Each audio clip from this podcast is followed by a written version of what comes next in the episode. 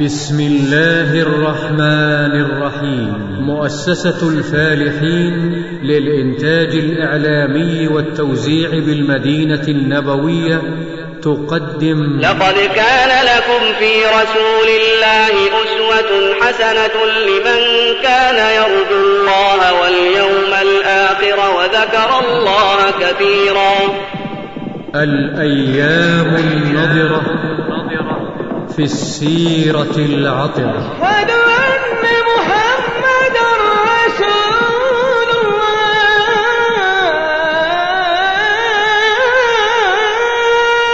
الحمد لله الذي فطر قلوب كثير من خلقه على محبة نبيه صلى الله عليه وسلم يتأسون به ويقتفون أثره ويلتمسون سنته ويتبعون هديه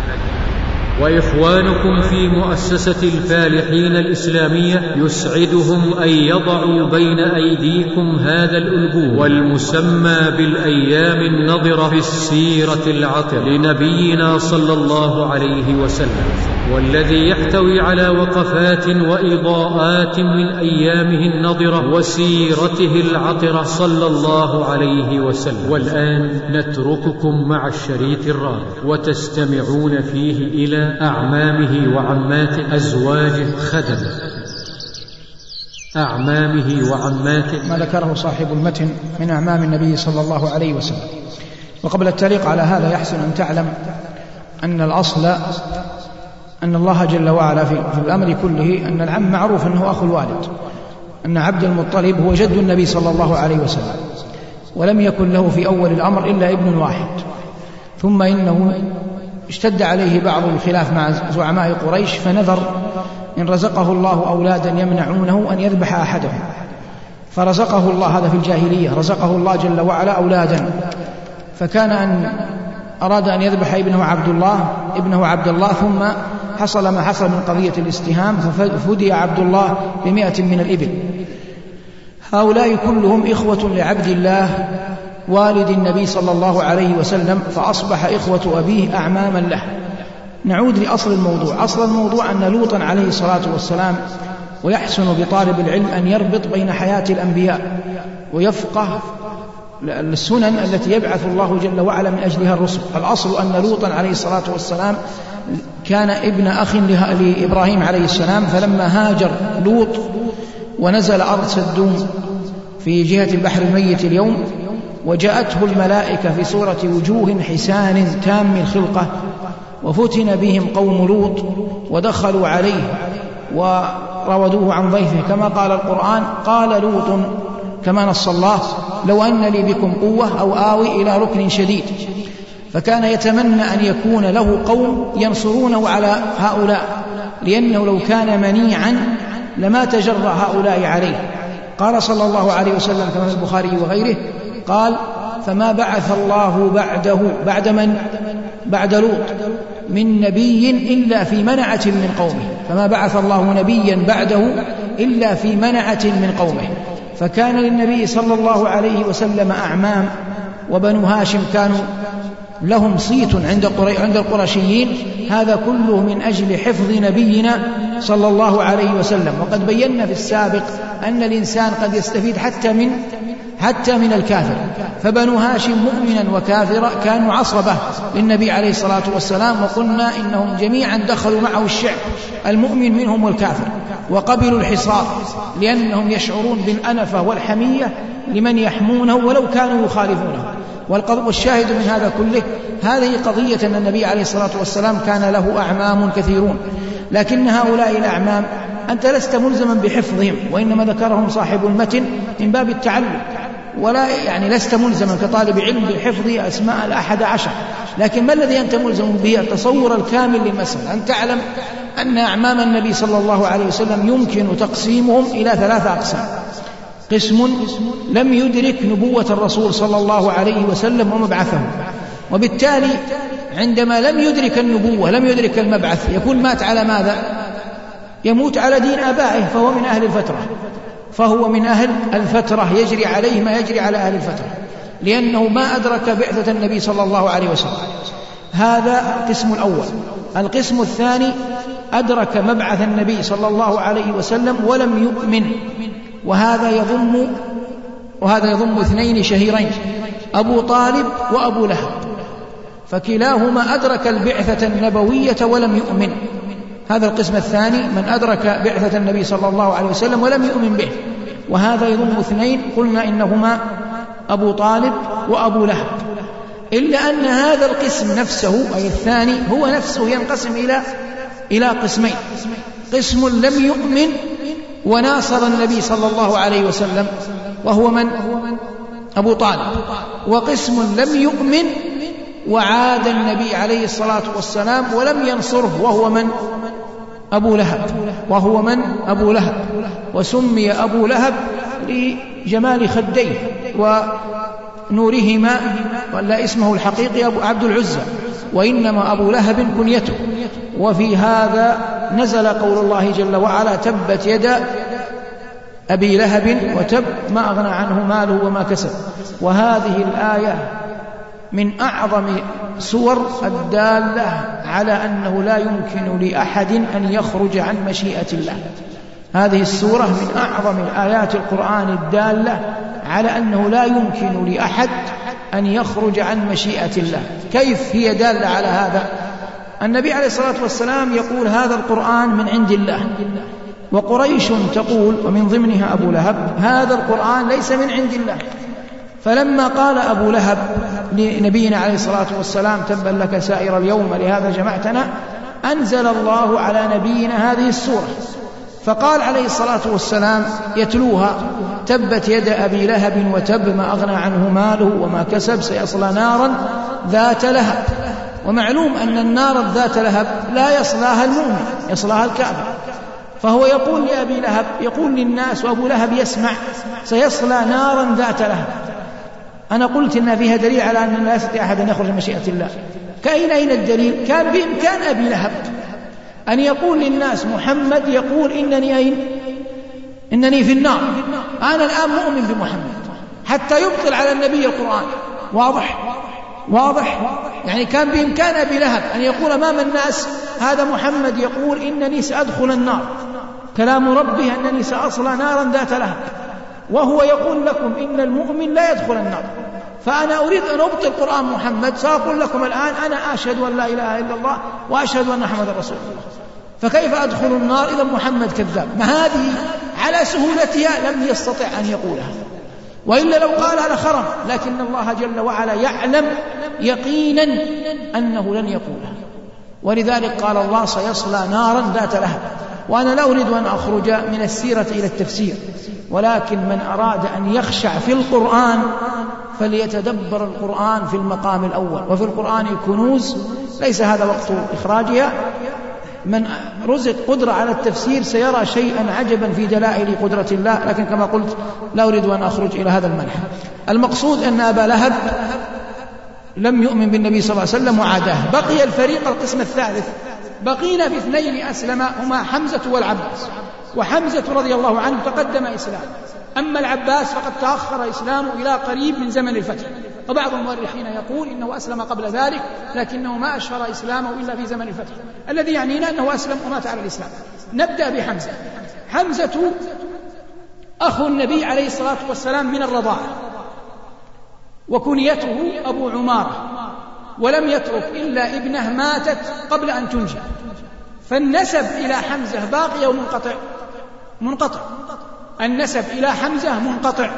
فلا يوجد أحد اليوم من ذرية حمزة بن عبد المطلب رضي الله عنه وأرضاه هذا الصحابي الجليل أسلم قديما أي أنه من السابقين الأولين من المسلمين ثم هاجر مع النبي عليه الصلاة والسلام وكان ينصر الرسول في مكة فلما هاجر كان فارسا مقداما ورجلا شجاعا فلما كانت في يوم بدر كانت لحمزة اليد الطولى في رفع لواء أهل الإسلام لأنه كان رجلا فارسا مغوارا فكان أكثر من مات من القرشيين مات بسبب قتل حمزة له ممن قتل رجل يقال له مطعمة بن عدي هذا مطعمة عم لرجل اسمه جبير بن مطعم فمطعم ومطعمة إخوان ومطعم له ابن اسمه جبير أسلم بعد ذلك لكن قدر الله هذا في الأول فجبير هذا جاء لغلام اسمه وحشي هذا وحشي كان عبدا عند جبير لا يعنيه ينتصر المسلمون ينتصر الكافرون ما لا تضره شيئا لكنه كان غلاما يجيد الرمي بالحربة فجاءه جبير وعرض عليه أكثر شيء يتمناه وهو الحرية فقال له إن قتلت حمزة فأنت حر فأعد وحشي حربة له ولما جاء أبو سفيان بجيشه في أحد جاء معه ليس له هم إلا حمزة فتربص به والناس يقتتلون وهو لا يتصل لا لهؤلاء ولا لهؤلاء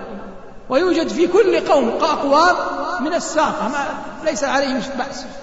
فأخذ يتربص بحمزة وحمزة يفتك, يفتك في الناس حتى جاء حمزة لرجل قرشي كانت أمه تختم النساء في الجاهلية فناداه حمزة هلم إلي ابن كذا وكذا يسبه يعيره بهم ثم ضربه فمات فلما فرغ والتف وإذا بحربة وإذا بوحشي ينميه بالحربة فسقطت في أعلى سرته ونزلت من ثنته فسقط على الأرض أخذ يتلوى ولم يكن بجواره أحد ينقذه يقول وحشي راوي الخبر يقول وأنا أنظر إليه أنتهي منه لماذا؟ يريد الحرب قال وأنا أنظر إليه حتى تيقنت أنه ميت فقام إليه وحشي وأخذ الحق قال لي وليس وقال وحشي يقول وليس لي شأن ولا هم في غيره حريتي ونلتها ثم رجع انتظر قليلا حتى ينتهي الناس من الحرب جاءت هند بنت بنت عتبة زوجة أبي سفيان فكأنها قطعت شيئا من جسد حمزة فجاء النبي صلى الله عليه وسلم وحمزة قد مثل به وكان عليه الصلاة والسلام يحب حمزة حبا شديدا فقال لولا أن تبكي عليه صفية أو تلومني صفية وصفية عمة النبي صلى الله عليه وسلم وأخت حمزة الشقيقة لتركته أي حمزة هكذا حتى يحشر من بطون السباع والوحوش والطيف لكنه دفنه عليه الصلاة والسلام كما دفن معه بقية الشهداء وقال عليه الصلاة والسلام في بعد ذلك سيد الشهداء حمزة بن عبد المطلب ثم ذكر رجلا آخر يقوم إلى إمام جائر فيأمره فينهى فيقتله الإمام الذي يعنينا أن النبي عليه الصلاة والسلام قال عنه سيد الشهداء حمزة بن عبد المطلب ثم إن وحشي هذا وحشيا هذا رجع إلى مكة ونال حريته ثم عاش حتى جاء النبي عليه الصلاة والسلام ودخل مكة ففر إلى الطائف فلما ذهب النبي عليه الصلاة والسلام إلى الطائف وأسلم أهلها قال قلت في نفسي أذهب إلى الشام أذهب إلى اليمن فبلغني أن النبي عليه السلام لا يؤذي أحدا دخل في دينه فقدم المدينة والنبي عليه الصلاة والسلام فيها فلما رأوا عليه الصلاة والسلام قال وحشي أنت قال نعم يا رسول الله قال أنت قتلت حمزة قال نعم قال كيف قتلته فأخذ وحشي يقص على النبي صلى الله عليه وسلم قتله لحمزة كما مر معنا وهو عيناه تذريفان صلوات الله وسلامه عليه حزنا على عمه ثم قال له غرب وجهك عني أي لا أستطيع أن أراك في حقوق شرعية وفي حقوق خاصة حق شرعي أنه لا يستطيع النبي صلى الله عليه وسلم أن يمنع حمزة من الإسلام لأن يعني هذا دين هو عليه الصلاة والسلام ما بعث إلا رحمة للعالمين وفي حق خاص شخصي لا يستطيع الإنسان أن يتخلص منه شيء في القلب هو عليه الصلاة والسلام لا يستطيع أن يطيق رجلا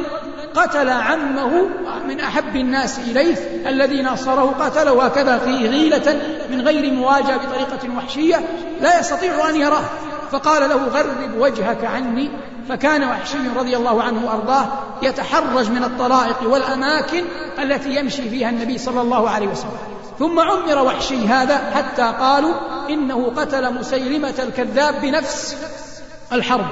ثم انه كان رضي الله عنه وارضاه مبتلى بشرب الخمر فقلما يصحو في اخر عمره حتى إن الرواية هذه في قضية قتل حمزة راوي عن, عن وحشي يقول لما بعثت إليه قيل لي لعلك أن تجده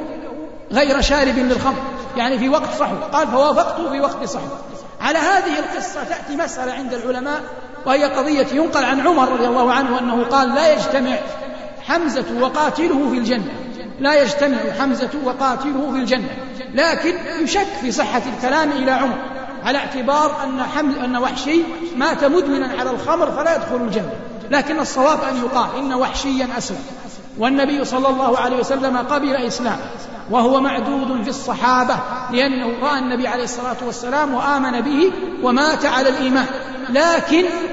يتوقف عند هذا ولا يدخل في قضية أن وحشي لا يدخل الجنة لأنه مات شارب للخمر الصحابة أصلا يتفاوتون في قضية أتيانهم للطاعات وبعدهم عن المعاصي لكن الذي يعنينا هنا أن وحشيا هو الذي قتل حمزة بن عبد المطلب رضي الله عن الجميع أي عن جميع الصحابة ثم إن جبير هذا نفسه الذي أوصى وحشيا أن يقتل حمزة هو نفسه أسلم جبير بن مطعم هو نفسه أسلم ودخل في الإسلام ورحمة الله واسعة ومن تاب تاب الله جل وعلا عليه والصحابة لهم منزلة خاصة في القرآن والسنة لا يجوز لأحد أن يخوض فيها فيما لا يعرف ولو كانت على غرار المسائل العلمية يخوضها بتحفظ وبمعرفة ما للصحابة من حق عظيم عند الله وعند رسوله صلى الله عليه وسلم هذا ما كان من شأن حمزة نأتي للعباس العباس أسن من النبي عليه الصلاة والسلام بثلاث سنوات أي أكبر لكنه كان مؤدبا إذا سئل أيهما أكبر أنت أم رسول الله صلى الله عليه وسلم يقول هو أكبر مني وأنا أسن منه وهذا من الأدب لأن كلمة أكبر تحتمل أشياء كثيرة يعني أكبر منه في أشياء عدة فيقول هو أكبر مني أي في الفضل والعلم والعقل والدين والهداية وأنا أسن منه وكلمة أسن تعطي نفس المعنى في السن لكنها تعطي نفس الضعف لما يقال أسن فلان يعني ضعف فاللغة من يعرفها كثيرا يستطيع أن يلعب بألفاظها فقال العباس هو أكبر مني وأنا أسن منه قلنا إن العباس أسلم قبل عام الفتح على الصحيح وفي معركة خيبر كان أحد الصحابة قد أسلم ويخفي إسلامه عن قريش ثم لما دخل مكة والنبي عليه الصلاة والسلام قد انتصر في خيبر أشاع هذا الرجل في القرشيين أن النبي عليه الصلاة والسلام غلب في خيبر وهزم وقتل حتى يطمئن على ماله ويريد أن يخرج من مكة قبل أن يخرج جاء للعباس وقال له إن النبي عليه الصلاة والسلام انتصر وإنما أنا قلت هذا لأمر أقصده خوفا على تجارتي وأبشرك أن النبي عليه الصلاة والسلام تزوج بنت ملكهم أي بنت حيي بن أخر فسكت العباس حتى اطمأن أن صاحبه هذا خرج من مكة فلبس أحسن ثيابه وهذه عادة عند القرشيين الناس من قديم يفرون من الشماتة فدخل المسجد وقريش في أنديتها تحسب أن النبي عليه الصلاة والسلام غلب في خيبر أو قتل فدخل وهو متجمل متطيب وطاف بالبيت فلما طاف بالبيت جاء القرشيون إليه يقولون له هذا والله التجمل يحر المصيبة يا أبا الفضل كون أن محمد بن أخيه مات هذا والله التجمل لحر المصيبة يا أبا الفضل كنية العباس فقال وماذا فقالوا له قتل ابن أخيك كذا وكذا قال كذبت والله لقد أضحى منتصرا معرسا بابنة ملكه أي متزوجا بابنة ملكه ثم تبين للقرشيين صدق ما قاله أبو الفضل رضي الله تعالى عنه وأرضاه هذا العباس هاجر بعد ذلك وأدرك النبي صلى الله عليه وسلم عندما مات وقلنا إنه واحد من الستة التي الذين اشتركوا في غسل النبي عليه الصلاة والسلام لكن قلنا إن الصحيح أنه لم ينزل القبر وإنما نزل قبره ابنه قثم والفضل وكنيته أبو الفضل رضي الله, تعالى رضي الله عنه وأرضاه وله زوجته اسمها أم الفضل لها أخت اسمها ميمونة وكان الفضل أبو الفضل العباس يرى من ميمونة أخت زوجته يرى منها التقوى فأشار على النبي عليه الصلاة والسلام أن يتزوجها فتزوجها ميمونة بنت الحارث الهلالية فكان ابن عباس بالنسبة له خالته كما سيأتي فينام عندها مع النبي عليه الصلاة والسلام فينقل للناس أخبار قيام الليل عن رسول الله صلى الله عليه وسلم هذا العباس كان الصحابة يعرفون له قدره وأنه سيد بني هاشم في زمانه لأنه أكبرهم وهو أول من صلى على رسول الله صلى الله عليه وسلم وهو ميت وقلنا في درس وفاته عليه الصلاة والسلام إن الناس صلوا عليه أرسالا أي متفرقين فكان أول من صلى عليه عمه العباس ولم يتقدم أحد ثم صلى عليه بنو هاشم كلهم كعلي وغيره من بني هاشم هذا ما أما كان من من عباس رضي الله عنه وقد أكرمه الله أن من ذريته ابنه عبد الله بن عباس الصحابي المعروف بالعلم ثم من ذريته قيام دولة بني العباس فأبو العباس السفاح مؤسس دولة بني العباس من ذرية العباس بن عبد المطلب رضي الله عنه وإنما سميت الدولة بالدولة العباسية نسبة إلى العباس بن عبد المطلب عم النبي صلوات الله وسلامه عليه هذا ما يكون من أعمامه أما عماته صلى الله عليه وسلم فقد اختلف في من أسلم منهن ممن لم يسلم ممن ثبت إسلامها صفية بنت عبد المطلب وهذه صفية أم من؟ أم الزبير بن العوام حواري النبي صلى الله عليه وسلم فهذه صفية قلنا مر معنا أنها أخت شقيقة لمن؟ لحمزة بن عبد المطلب فهذه صفية لا شك في إسلامها ثابت إسلامها وهجرتها رضي الله عنها وأرضاها ومنهن امرأة يقال لها عاتكة اختلف في أنها أسلمت أو لم تسلم وهذه عاتكة هي التي رأت الرؤيا يوم بدر قبل معركة بدر رأت عاتكة هذه في مكة رأت أن صخرة كبيرة انفلقت عند جبال مكة ثم تناثرت إجارها على كل بيت في قريش ثم سمعت مناديا ينادي يقول يا آل بدر انصرفوا إلى مصارعكم يا آل بدر انصرفوا إلى مصارعكم فلما أصبح الناس يتحدثون بهذه القصة كان أبو جهل ما زال حيا لأن هذا قبل موقعة بدر وكان بنو مخزوم أحد أنداد بني هاشم بنو مخزوم ند لبني هاشم فالنزاع الذي كان ما بين أبي جهل وبين النبي صلى الله عليه وسلم بالنسبة لأبي جهل نزاع أقران تنافس أقران من جهة أبي جهل نفسه فلما بلغته هذه الرؤيا دخل على العباس ودخل على بني هاشم وقال يا بني عبد المطلب أما كفاكم أن يتنبأ رجالكم حتى تتنبأ نساؤكم والله لا يتحدثن أحد بهذه الرؤيا إلا فعلت وفعلت وفعلت فصدق الله رؤيا عاتكة وجاء المنادي ينادي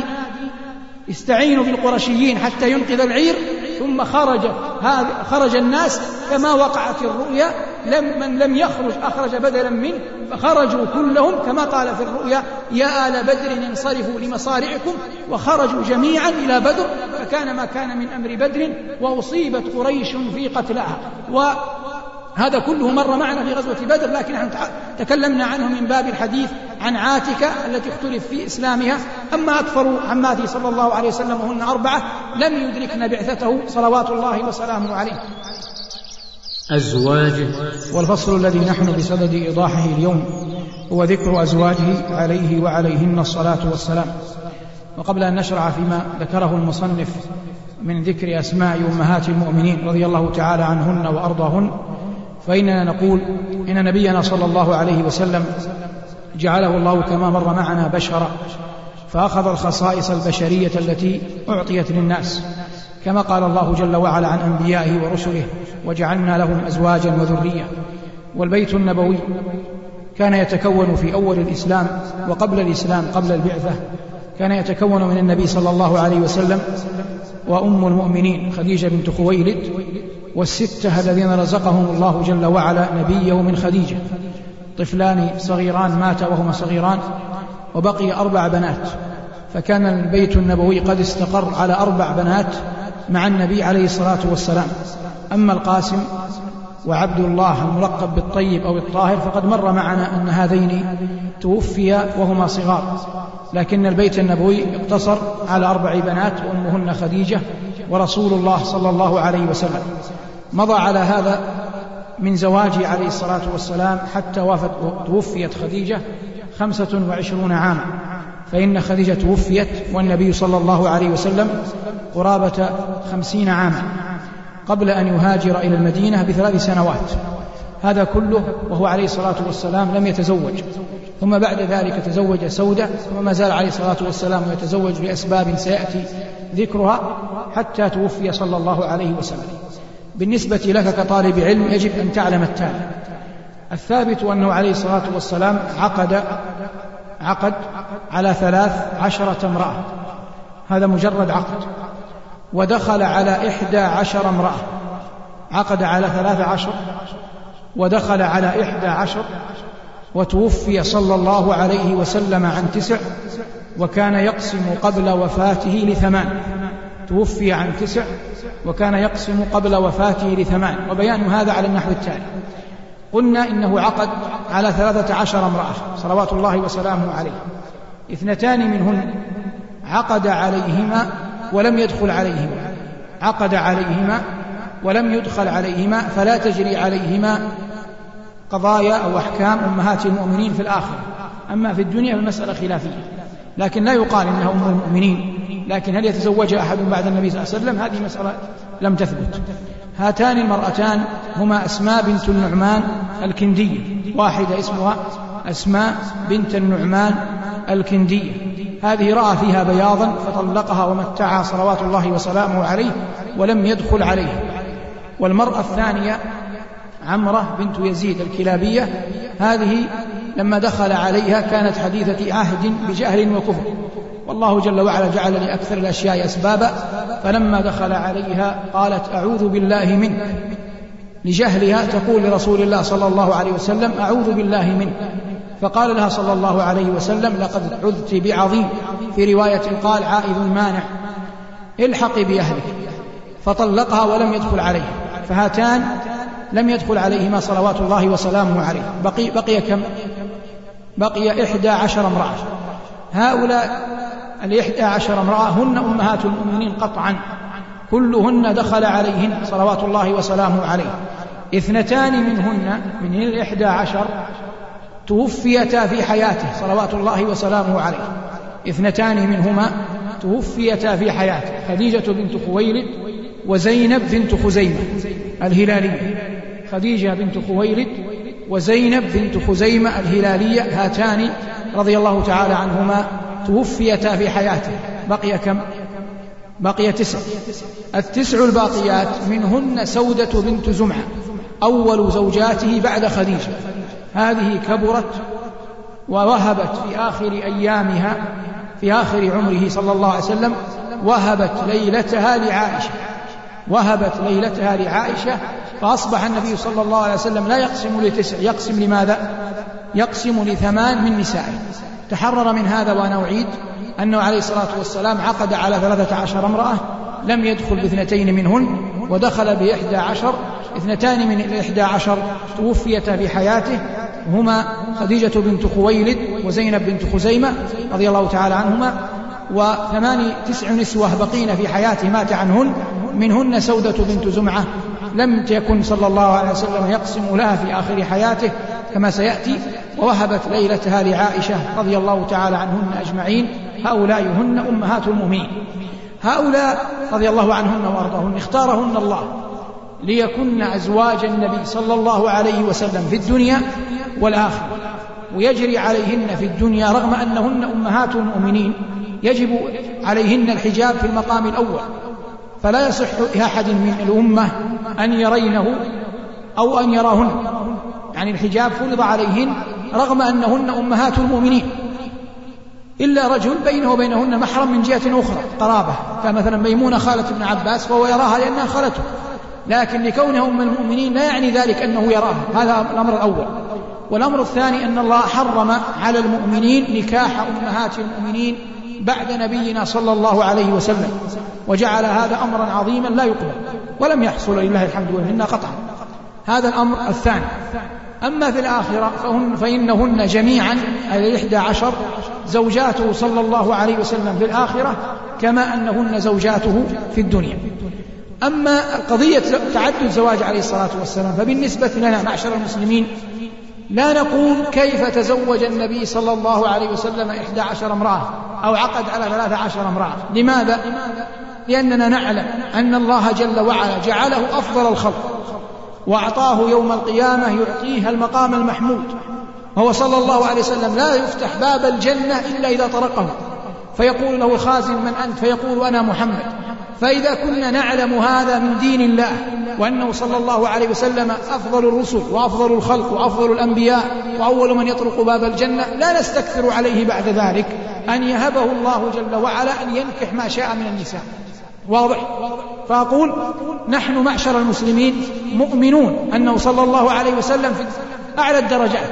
فلا نستكثر أن يهبه الله أن يمنحه الله أن يعطيه الله أن يتزوج أكثر مما نتزوج نحن أكثر من أربع نساء لكن كيف نرد على غيره على غير المسلمين كيف نرد على غير المسلمين وهذه النقطة أكثر فيها القول المستشرقون وغيرهم في أنه عليه الصلاة والسلام تزوج كثيرا فنقول إنه عليه الصلاة والسلام لم يتزوج إلا بعد خديجة أي بعد أن أتم الخمسين فلو كان زواجه عليه الصلاة والسلام لمجرد الشهوة الجسدية نتزوج قبل الخمسين هذا واحد الأمر الثاني أنه عليه الصلاة والسلام لم يتزوج بكرا إلا عائشة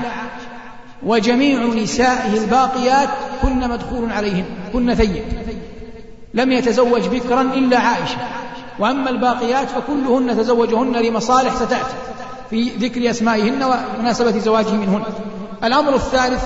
أن حياته صلى الله عليه وسلم لم تكن حياة غنى وبطر وثراء وفخر وخيلاء بل كان يمر الهلال ثم الهلال ثم الهلال شهران والنبي صلى الله عليه وسلم لم يوقد في بيته نار ويقال لعائشة ما طعامكم يومئذ قالت الأسودان التمر والماء ثم إن الله جل وعلا بين هذا الأمر والدين ليس فيه غموض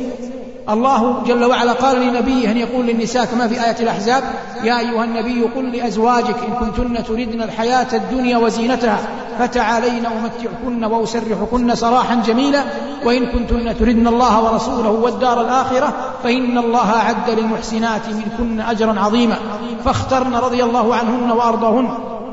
فاخترن رضي الله عنهن وارضاهن ضيق الحياه وشغف العيش مع نبينا صلى الله عليه وسلم ليظفرن يوم القيامه بان يكن ازواجه صلوات الله وسلامه عليه في الجنه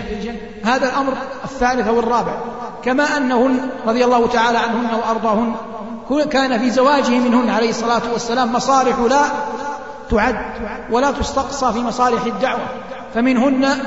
بنات احب الناس ألصق الناس به كعائشة وحفصة بنات أبي بكر وعمر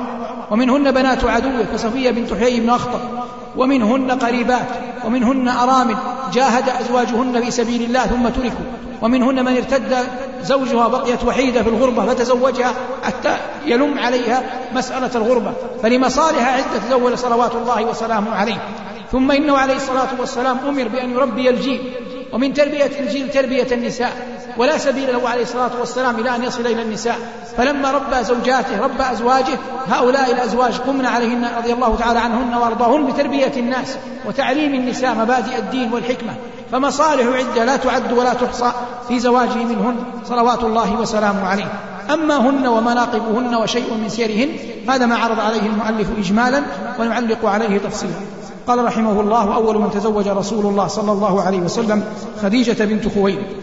تزوجها وهو ابن خمس وعشرين سنة وبقيت معه حتى بعثه الله عز وجل فكانت له وزير صدق وماتت قبل الهجرة بثلاث سنين وهذا أصح الأقوال وقيل قبل الهجرة بخمس سنين وقيل بأربع سنين هذا مر معنا سيرتها رضي الله عنها وأرضاه في مناسبة قبل هذا وقلنا إنها سيدة نساء العالمين وتوقف بعض العلماء في أيهما أفضل هي أو عائشة والمقطوع إن شاء الله أنها أفضل نساء زواج النبي صلى الله عليه وسلم قاطبة قال عليه الصلاة والسلام والله ما أبدلني الله خير منها لقد آمنت بي إذ كفر بي الناس وواستني بمالها إذ حرمني الناس وصدقتني إذ كذبني الناس وأعطاني الله منها الولد وإني رزقت حبها هذا كلام النبي صلى الله عليه وسلم ومر معنا أن الله بلغها سلامه عن طريق جبريل ومر معنا أنها أول خلق الله من هذه الأمة إسلاما فلم يسلم أحد قبلها بالنبي صلى الله عليه وسلم لا أبو بكر ولا عمر ولا زيد ولا بلال ولا علي هي أول خلق الله إسلاما من هذه الأمة رضي الله عنها وأرضاها ولم يتزوج النبي عليه الصلاة والسلام عليها في حياتها أبدا حتى ماتت رضي الله عنها وأرضاها ثم قال ثم تزوج سودة بنت زمعة بعد خديجة بمكة قبل الهجرة وكانت قبله عند السكران بن عمرو أخي سهيل بن عمرو وكبرت عنده وأراد طلاقها فوهبت يومها لعائشة فأمسكها هذه سودة رضي الله عنها وأرضاها كانت سيدة ثقيلة البدن ثبطة ثقيلة البدن وطالب العلم إذا قرأ حياة أمهات المؤمنين يربطها بالفقه يربطها بالعقيدة يربطها بالسيرة حتى يفهم السيرة العطرة لرسولنا صلى الله عليه وسلم وهذه المرأة قلنا كانت ثبطة خفيفة الدم خفيفة الروح وهي التي أذن لها صلى الله عليه وسلم في مزدلفة أن تغدو مع حطمة قبل حطمة الناس في الليل أذن لها أن تخرج من مزدلفة في الليل قبل طلوع الشمس إلى منى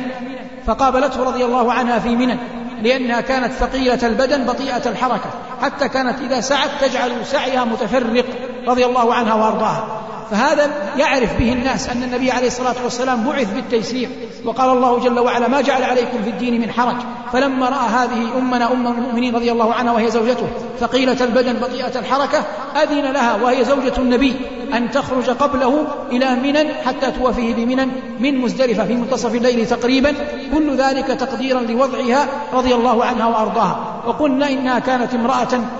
ضخمة جدا وكانت مع ذلك خفيفة الروح صلت وراءه ذات يوم كما روي كما روى ابن سعد في سند مرسل صلت وراءه ذات يوم فطال الركوع فلما فرغ من صلاته قالت لقد وضعت يدي على أنفي خشية أن يخرج الرعاف فضحك صلى الله عليه وسلم لخفة دمها هذه سودة بنت زمعة وهي أول امرأة تزوجها النبي صلى الله عليه وسلم بعد خديجة بنت خويلد رضي الله تعالى عنها وأرضاها في آخر عمرها آخر أيامها عليه الصلاة والسلام وهبت يومها لعائشة تنازلت عن تلك الليلة لعائشة لأن النبي عليه الصلاة والسلام كان يحب عائشة فمالت مع ما يهواه رغبة في أن تبقى يوم القيامة زوجة له صلوات الله وسلامه عليه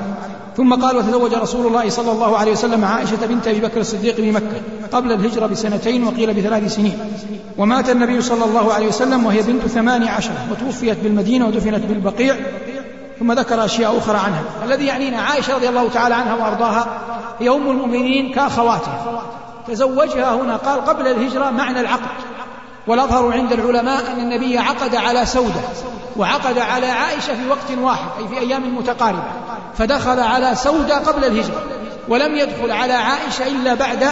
بعد الهجرة ومن مناقبها أن النبي صلى الله عليه وسلم لم يتزوج بكرا غيرها وكانت أحب نسائه إليه وهذه مسألة قلبية لا يجب فيها العجب وكان عليه الصلاة والسلام يقول اللهم هذا قسمي فيما أملك فلا تلمني فيما تملك ولا أملك أي في المسألة القلبية وكن نساء الأنصار وأصحابه إذا أردنا أن يهدين النبي عليه الصلاة والسلام شيئا من الهدايا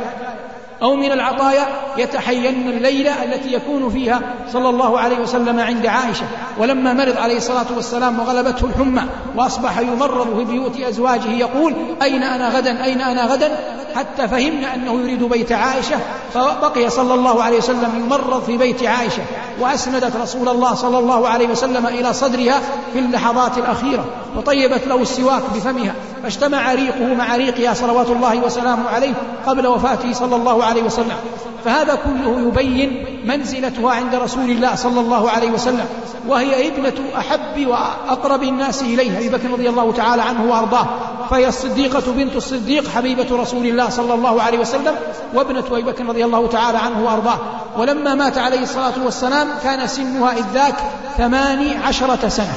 كان سنها يوم مات النبي صلى الله عليه وسلم ثماني عشرة سنة وعمرت بعده حتى ماتت سنة ثمان وخمسين على الأشهر ودفنت بالبقيع البقيع المعروف بقيع الغرقد وصلى عليها أبو هريرة رضي الله تعالى عنه وأرضاه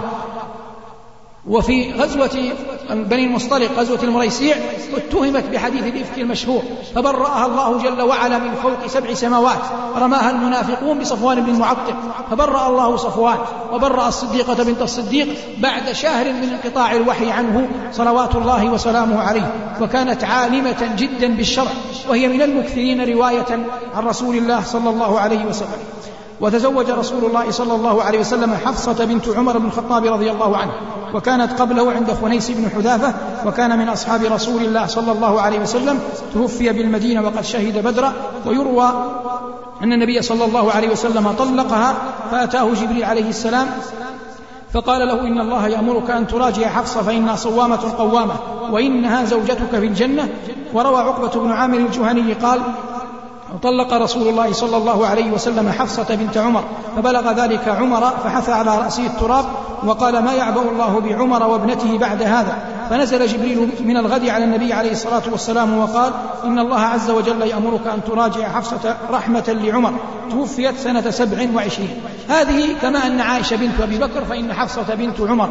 وقد ثبت عند أبي داود بسند صحيح أن النبي صلى الله عليه وسلم طلقها, طلقها وأن جبريل جاءه وقال إن الله يأمرك أن تردها فإنها صوامة قوامة أما قول المؤلف رحمه الله إن عمر حث على رأسه التراب فهذا لم أقف فيه على سند صحيح يمكن نسبة صحة هذا الأمر إلى عمر لكن كونها طلقت وكون النبي صلى الله عليه وسلم راجعها بأمر من الله عن طريق جبريل هذا ثابت عند أبي داود وعند غيره من أصحاب السنن بسند صحيح وهي رضي الله عنها وأرضاها كما جاء في الحديث كانت صوامة قوامة وهي بنت أمير المؤمنين عمر بن الخطاب رضي الله عنه كما تزوج النبي بنت أبي بكر تزوج عمر والأربعة الراشدون النبي عليه الصلاة والسلام اثنان منهما تزوج ابنتيهما واثنان منهما زوجهما فزوج رقية وأم كلثوم لعثمان وزوج فاطمة لماذا؟ لمن؟ لعلي هؤلاء الأربعة الراشدون وعلاقتهم كأصهار مع النبي صلى الله عليه وسلم فهذه رضي الله عنها وارضاها ام المؤمنين وقد راى عبد الله بن عمر رؤيا فقصها عليها فقصتها على النبي صلى الله عليه وسلم فقال لها قولي له اي لعبد الله ان اخاك عبد الله رجل صالح لو كان يقوم الليل فكان عبد الله بعدها لا يترك قيام الليل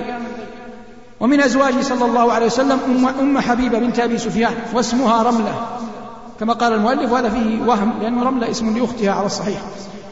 هاجرت مع زوجها عبيد الله بن جحش إلى أرض الحبشة فتنصر بالحبشة وأتم الله لها الإسلام زوجها رسول الله صلى الله عليه وسلم وهي في أرض الحبشة هذه بنت أبي سفيان أم حبيبة يتعلق بها أمور أولها خرجت مع زوجها عبيد الله بن جحش هجرة إلى الحبشة فرارا بماذا؟ فرارا بالدين فهذا عبيد الله بن جحش أخذ زوجته وترك مكة التي فيها أهله ومقامه وهاجر إلى الحبشة فرارا بدينه فتنصر أي بالحبشة وارتد عن الإسلام ومات على الكفر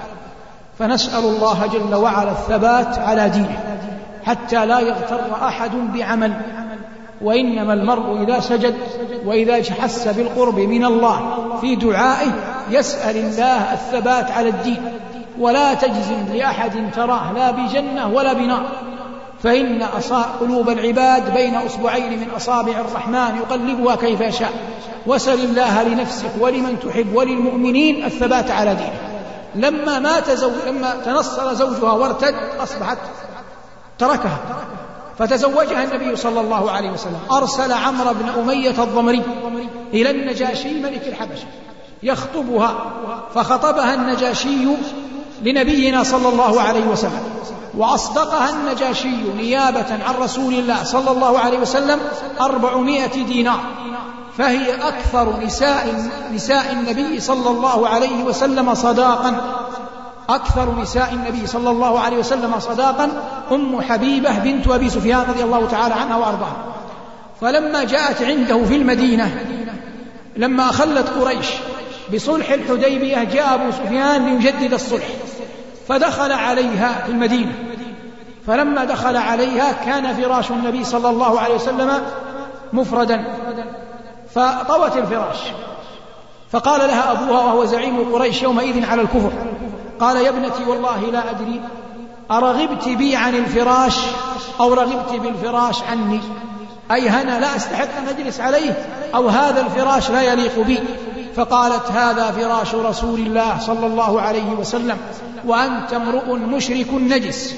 فما أحببت أن تجلس على فراش رسول الله صلى الله عليه وسلم وهذا من موالاتها لنبيها عليه الصلاة والسلام وبراءتها من أهل الشرك ولو كان أبوها الذي يعنين هذه أم حبيبة وقد وقع عند مسلم الصحيح من حديث عكرمة بن عمار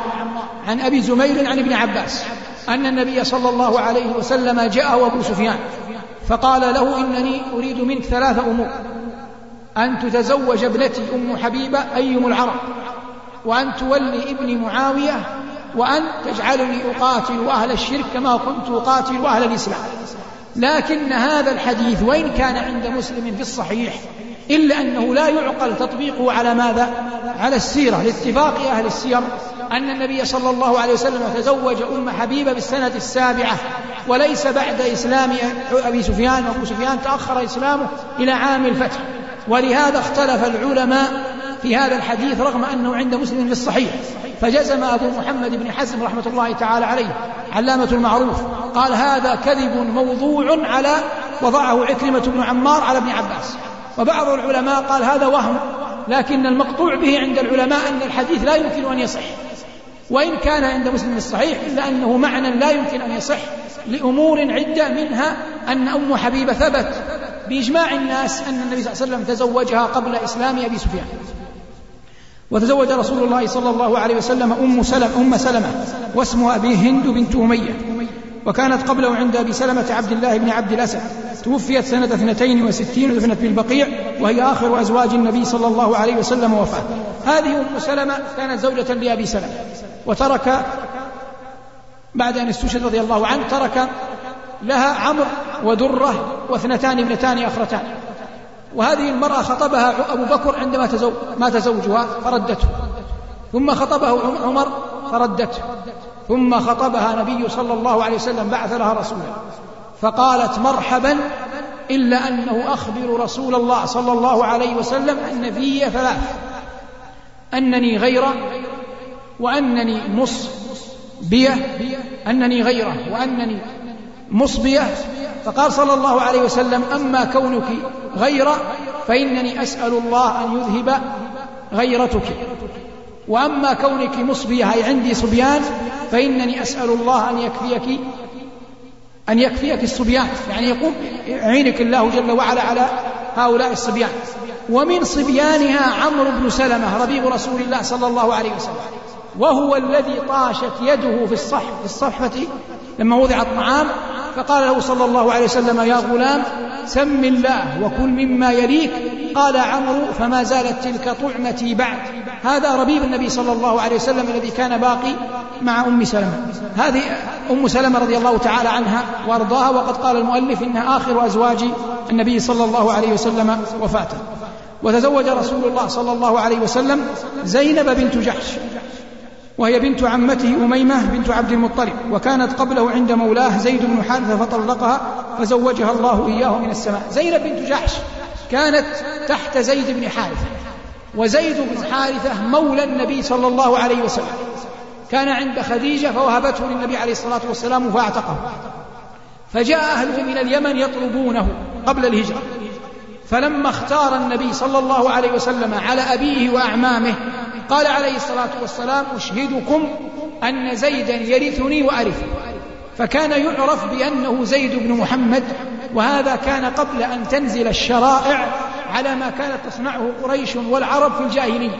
فكان التبني مسموح به ويرث الرجل من ابنه المتبنى كما يرث الابن من أبيه الذي تبناه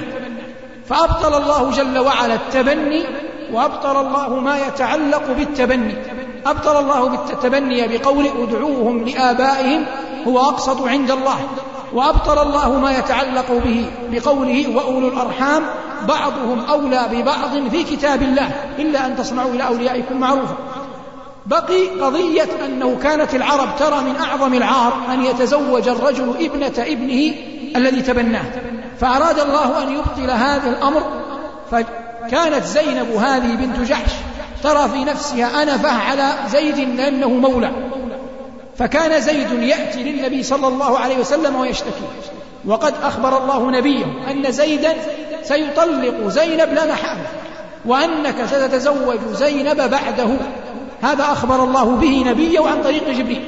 فلما جاء زيد للنبي عليه الصلاة والسلام يشتكي قال له صلى الله عليه وسلم أمسك عليك زوجك وأخفى في نفسه ما أخبره الله جل وعلا به قال الله جل وعلا وإذ تقول للذي أنعم الله عليه بماذا بالإسلام وأنعمت عليه بماذا بالعتق وأنعمت عليه أمسك عليك زوجك واتق الله وتخفي في نفسك ما الله مبديه أي ما الله مظهره ما الله مخبرك أنه سيقع هو زواجك من زينب وتخفي في نفسك ما الله مبديه لماذا وتخشى الناس والله أحق أن تخشاه فلما قضى زيد بن حارثة وهو الصحابي الوحيد المذكور نصا في القرآن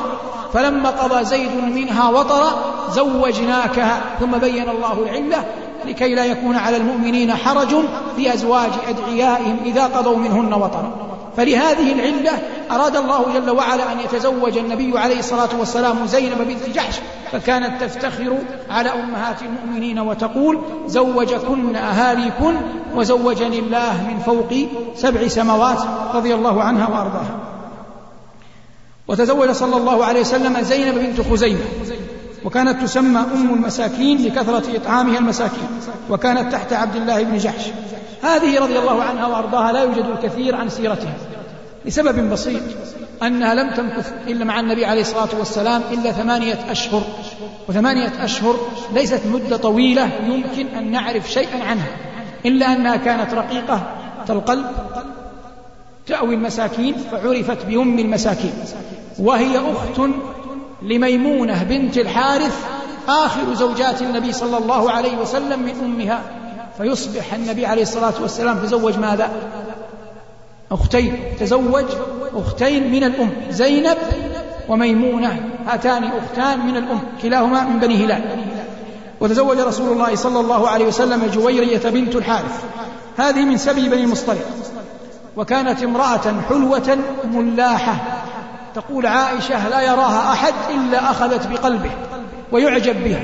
فلما رأيتها هذه عائشة تقول أبغضتها لماذا؟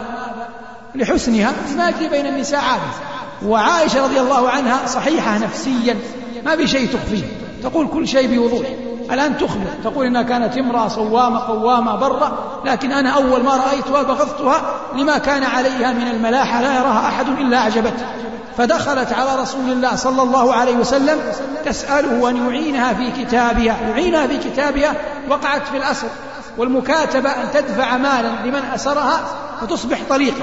فعرض عليها النبي صلى الله عليه وسلم أن يعينها ويؤدي كتابها عنها ثم يتزوجها فوافقت ورضيت وهذا من إكرام الله لها فلما وافقت قال الناس أصهار رسول الله صلى الله عليه وسلم فتركوا ما في بأيديهم من السبي تقول عائشة فما رأيت امرأة أعظم بركة على قومها منها رضي الله عنها وأرضاها وأما أبوها الحارث فإنه أسلم وجعله النبي عليه الصلاة والسلام على صدقات قومه وتزوج رسول الله صلى الله عليه وسلم صفية بنت حيي بن أخطر من ولد هارون بن عمران أخي موسى هذه مرت معنا وهي أبوها زعيم يهود حيي بن أخطب وقدر الله لها أن يخرجها من تلك الملة ويدخلها في ملة الإسلام وأن يجعلها زوجة نبينا صلى الله عليه وسلم وقد قال ابن القيم وغيره إنها كانت من أجمل نساء العالمين ولعل الله يفتح لكم القدس وتأخذون السبي وتحيون السنة وتتزوجون من اليهود بعد أن تعتقهن كما فعل نبيكم صلى الله عليه وسلم هذه المرأة تزوجها النبي صلى الله عليه وسلم وكانت من ولد هارون فعيرتها إحدى أمهات المؤمنين ذات مرة قائلة يا يهودية فقال صلى الله عليه وسلم وبماذا تعيرك والله إنك لابنة نبي يقصد هارون وعمك نبي يقصد موسى وإنك لتحت نبي يقصد ماذا يقصد نفسه صلى الله عليه وسلم وأغضبتها إحدى أمهات المؤمنين فهاجرها النبي عليه الصلاة والسلام ثلاث ليال لا يكلمها إكراما لصفية رضي الله تعالى عنها وأرضاها وتزوج صلى الله عليه وسلم ميمونة بنت الحارث الهلالي وهي آخر من تزوج صلوات الله وسلامه عليه من أمهات المؤمنين وهذه ميمونة قلنا إن أخت لمن؟ أخت, أخت لزينب بنت خزيمة وتزوجها بعد عمرة القضاء وهي آخر أمهات المؤمنين تزوجها النبي صلى الله عليه وسلم تزوجها بسرف سرف وأنت خارج من مكة إلى المدينة تأتيك النوارية بعد النوارية بقليل قبل المركز يأتي وادي اسمه سرف على اليمين وعلى اليسار الآن فيه محطات وفيه بقالات يعني معمور في هذا الوادي تزوج النبي صلى الله عليه وسلم ميمونة بنت بنت الحارث بعد أن حل من عمرة القضاء ومن لطف القدر أو من أعاجيب القدر من قدر الله أنها هذه المرأة ميمونة ماتت في نفس المكان ماتت في نفس المكان في نفس الوادي وادي سرف ماتت فيه وهي آخر أمهات المؤمنين وفاة على ما أذكر وظاهر أم سلمة المهم أنها توفيت في نفس الوادي وقبرت في نفس الوادي ففي نفس الوادي تزوجت من رسول الله صلى الله عليه وسلم وفي نفس الوادي قبرت رضي الله عنها وأرضاها هؤلاء على وجه الإجمال أمهات المؤمنين رضي الله تعالى عنهن وأرضاهن وقلنا إنه صلى الله عليه وسلم مات عن تسع وكان يقسم لثمان وأن أقرب نسائه إليه عائشة رضي الله تعالى عنها وأرضاها وكن أمهات المؤمنين يبعثن فاطمة ابنة رسول الله صلى الله عليه وسلم فتأتي فاطمة لأبيها وتقول له إن نساءك يسألنك العدل في ابنة ابن أبي قحافة الذي هو أبو بكر الآن أريد أن أستشهد بهذه القضية على شيء خلاف ما يظن الناس الناس هنا المحدثون وأهل السير يقولون هذا فيه دلالة على فضل عائشة رضي الله تعالى عنها وهذا ظاهر لا يحتاج إلى شرح لكن الذي يحتاج إلى التنبيه انظر ما يسمى اليوم بحقوق الإنسان في حياة النبي صلى الله عليه وسلم فهؤلاء أمهات المؤمنين يجهرن بمطالبهن علانية ويذكرن حقوقهن ولا يغضب صلوات الله وسلامه عليه ويبعثن ابنته لتقول له عليه الصلاة والسلام إن نساءك يسألنك العدل في بنت ابن أبي قحافة الإنسان أكرم تكريم له أن يسمح له بأن يقول طلبه ومقصوده أكرم تكريم أعظم تكريم للإنسان وآدميته أن يعطى حقه في أن يقول مطالبه فإذا وجد معلم يمنع الطلاب من كل سؤال أو وجد أمير أو قاضي أو والي أو حاكم يمنع الناس من حقوقهم أو وجد أب يمنع الأبناء من حقوقهم أو وجد زوج يمنع الزوجات من حقوقهم فهذا لم يعرف سماحة الإسلام الحقيقي لكن ينبغي أن يعطى الناس حقهم في إظهار رغباتهم لكن ينبغي على الناس وهم يظهرون رغباتهم أو مطالبهم أن يظهروها بالسبل الشرعية الواضحة البينة التي لا تؤلب ولا تخرج عن نطاق الأدب مع من هو أكبر منا أو من جعل الله جل وعلا له ولاية علينا إن كان أبا أو كان كان زوجا أو إن كان حاكما أو إن كان غير ذلك هذا ما أردنا التعليق عليه وغدا إن شاء الله نشرع في ذكر خدمه ومواليه صلوات الله وسلامه عليه والحمد لله رب العالمين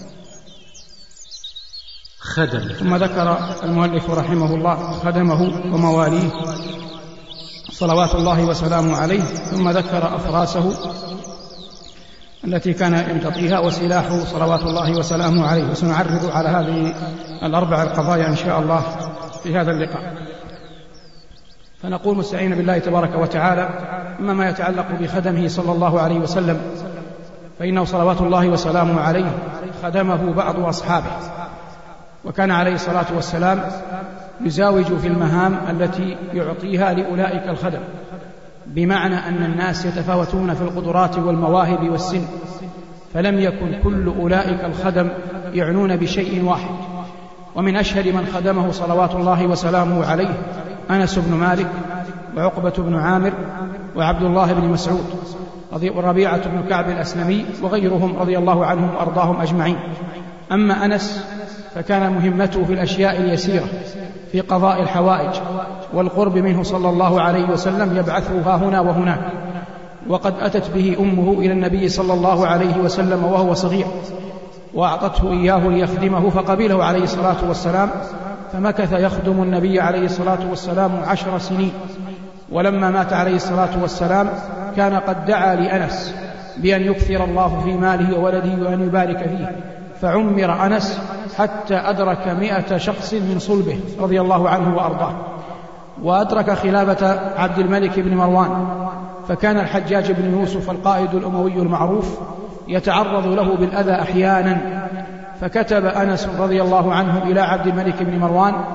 إنه إن اليهود لو وجدت رجلا خدم موسى ساعة من نهار لعظمته وبجلته وأنا خدمت نبيكم صلى الله عليه وسلم عشر سنين فبعث عبد الملك إلى الحجاج بن يوسف يأمره أن يكف أذاه عن أنس رضي الله عنه وأرضاه وقد حدث أنس بأحاديث كثيرة وهو أحد المكثرين من الصحابة رواية عن رسول الله صلى الله عليه وسلم ومما يعنينا في مقامنا هذا أنه حدث بأنه خدم النبي صلى الله عليه وسلم عشر سنين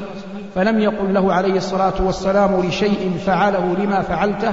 ولا لشيء تركه لما لم تفعله وهذا من الرفق الإنسان بمن تحت يده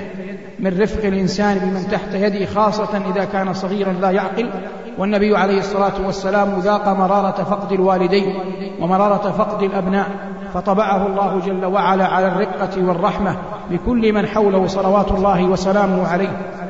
وما كان انس يرى من رسول الله صلى الله عليه وسلم الا الشفقه والرحمه ولم ينقل ابدا انه ضربه قط عليه الصلاه والسلام فهذا ما يتعلق بأنس أما عقبة بن عامر فكان موكولا إليه أن يأخذ بزمام ناقة النبي صلى الله عليه وسلم بأسفاره وهو الذي كان مع النبي في, في الأبواب ما بين مكة والمدينة فهاجت ريح شديدة فقال صلى الله عليه وسلم له أي لعقبة يا عقبة تعوذ بالفلق والناس وأخذ يقرأهما عليه الصلاة والسلام قل أعوذ برب الفلق وقل أعوذ برب الناس ويقول ما تعوذ متعوذ بمثلهما وممن خدمه ربيعة بن كعب الأسلمي وكان يسكب الوضوء على رسولنا صلى الله عليه وسلم وقد رأى كبير ربيعة من خلق رسول الله وسماحته وحب جواره ما جعله يطمع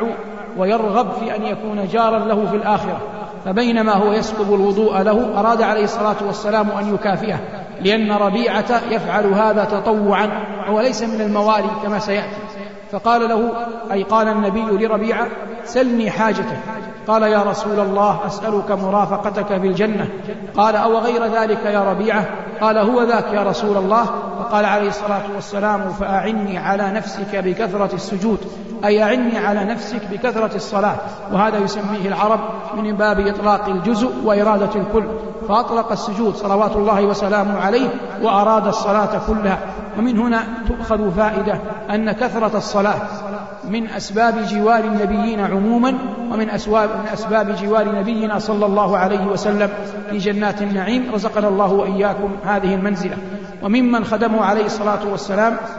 عبد الله بن مسعود الصحابي الشهير وكان يحمل له وضوءه ونعله وسواكه يضع نعله تحت ذراعيه رضي الله عنه وارضاه يضع نعلي النبي صلى الله عليه وسلم تحت ذراعيه وعبد الله بن مسعود صحابي شهير أخذ القرآن من في رسول الله صلوات الله وسلامه عليه وأثنى عليه النبي بقوله إنك غلام معلم وهو القائل عن نفسه والله ما من آية في كتاب الله إلا وأنا أعلم أين نزلت ومتى نزلت إلى غير ذلك مما يدل على فقه حقه في القرآن رضي الله عنه وأرضاه هؤلاء بعض ممن خدم نبينا صلى الله عليه وسلم وقد قلنا إنهم كانوا يخدمونه تطوعا صلوات الله وسلامه عليه الأيام النضرة في السيرة العطرة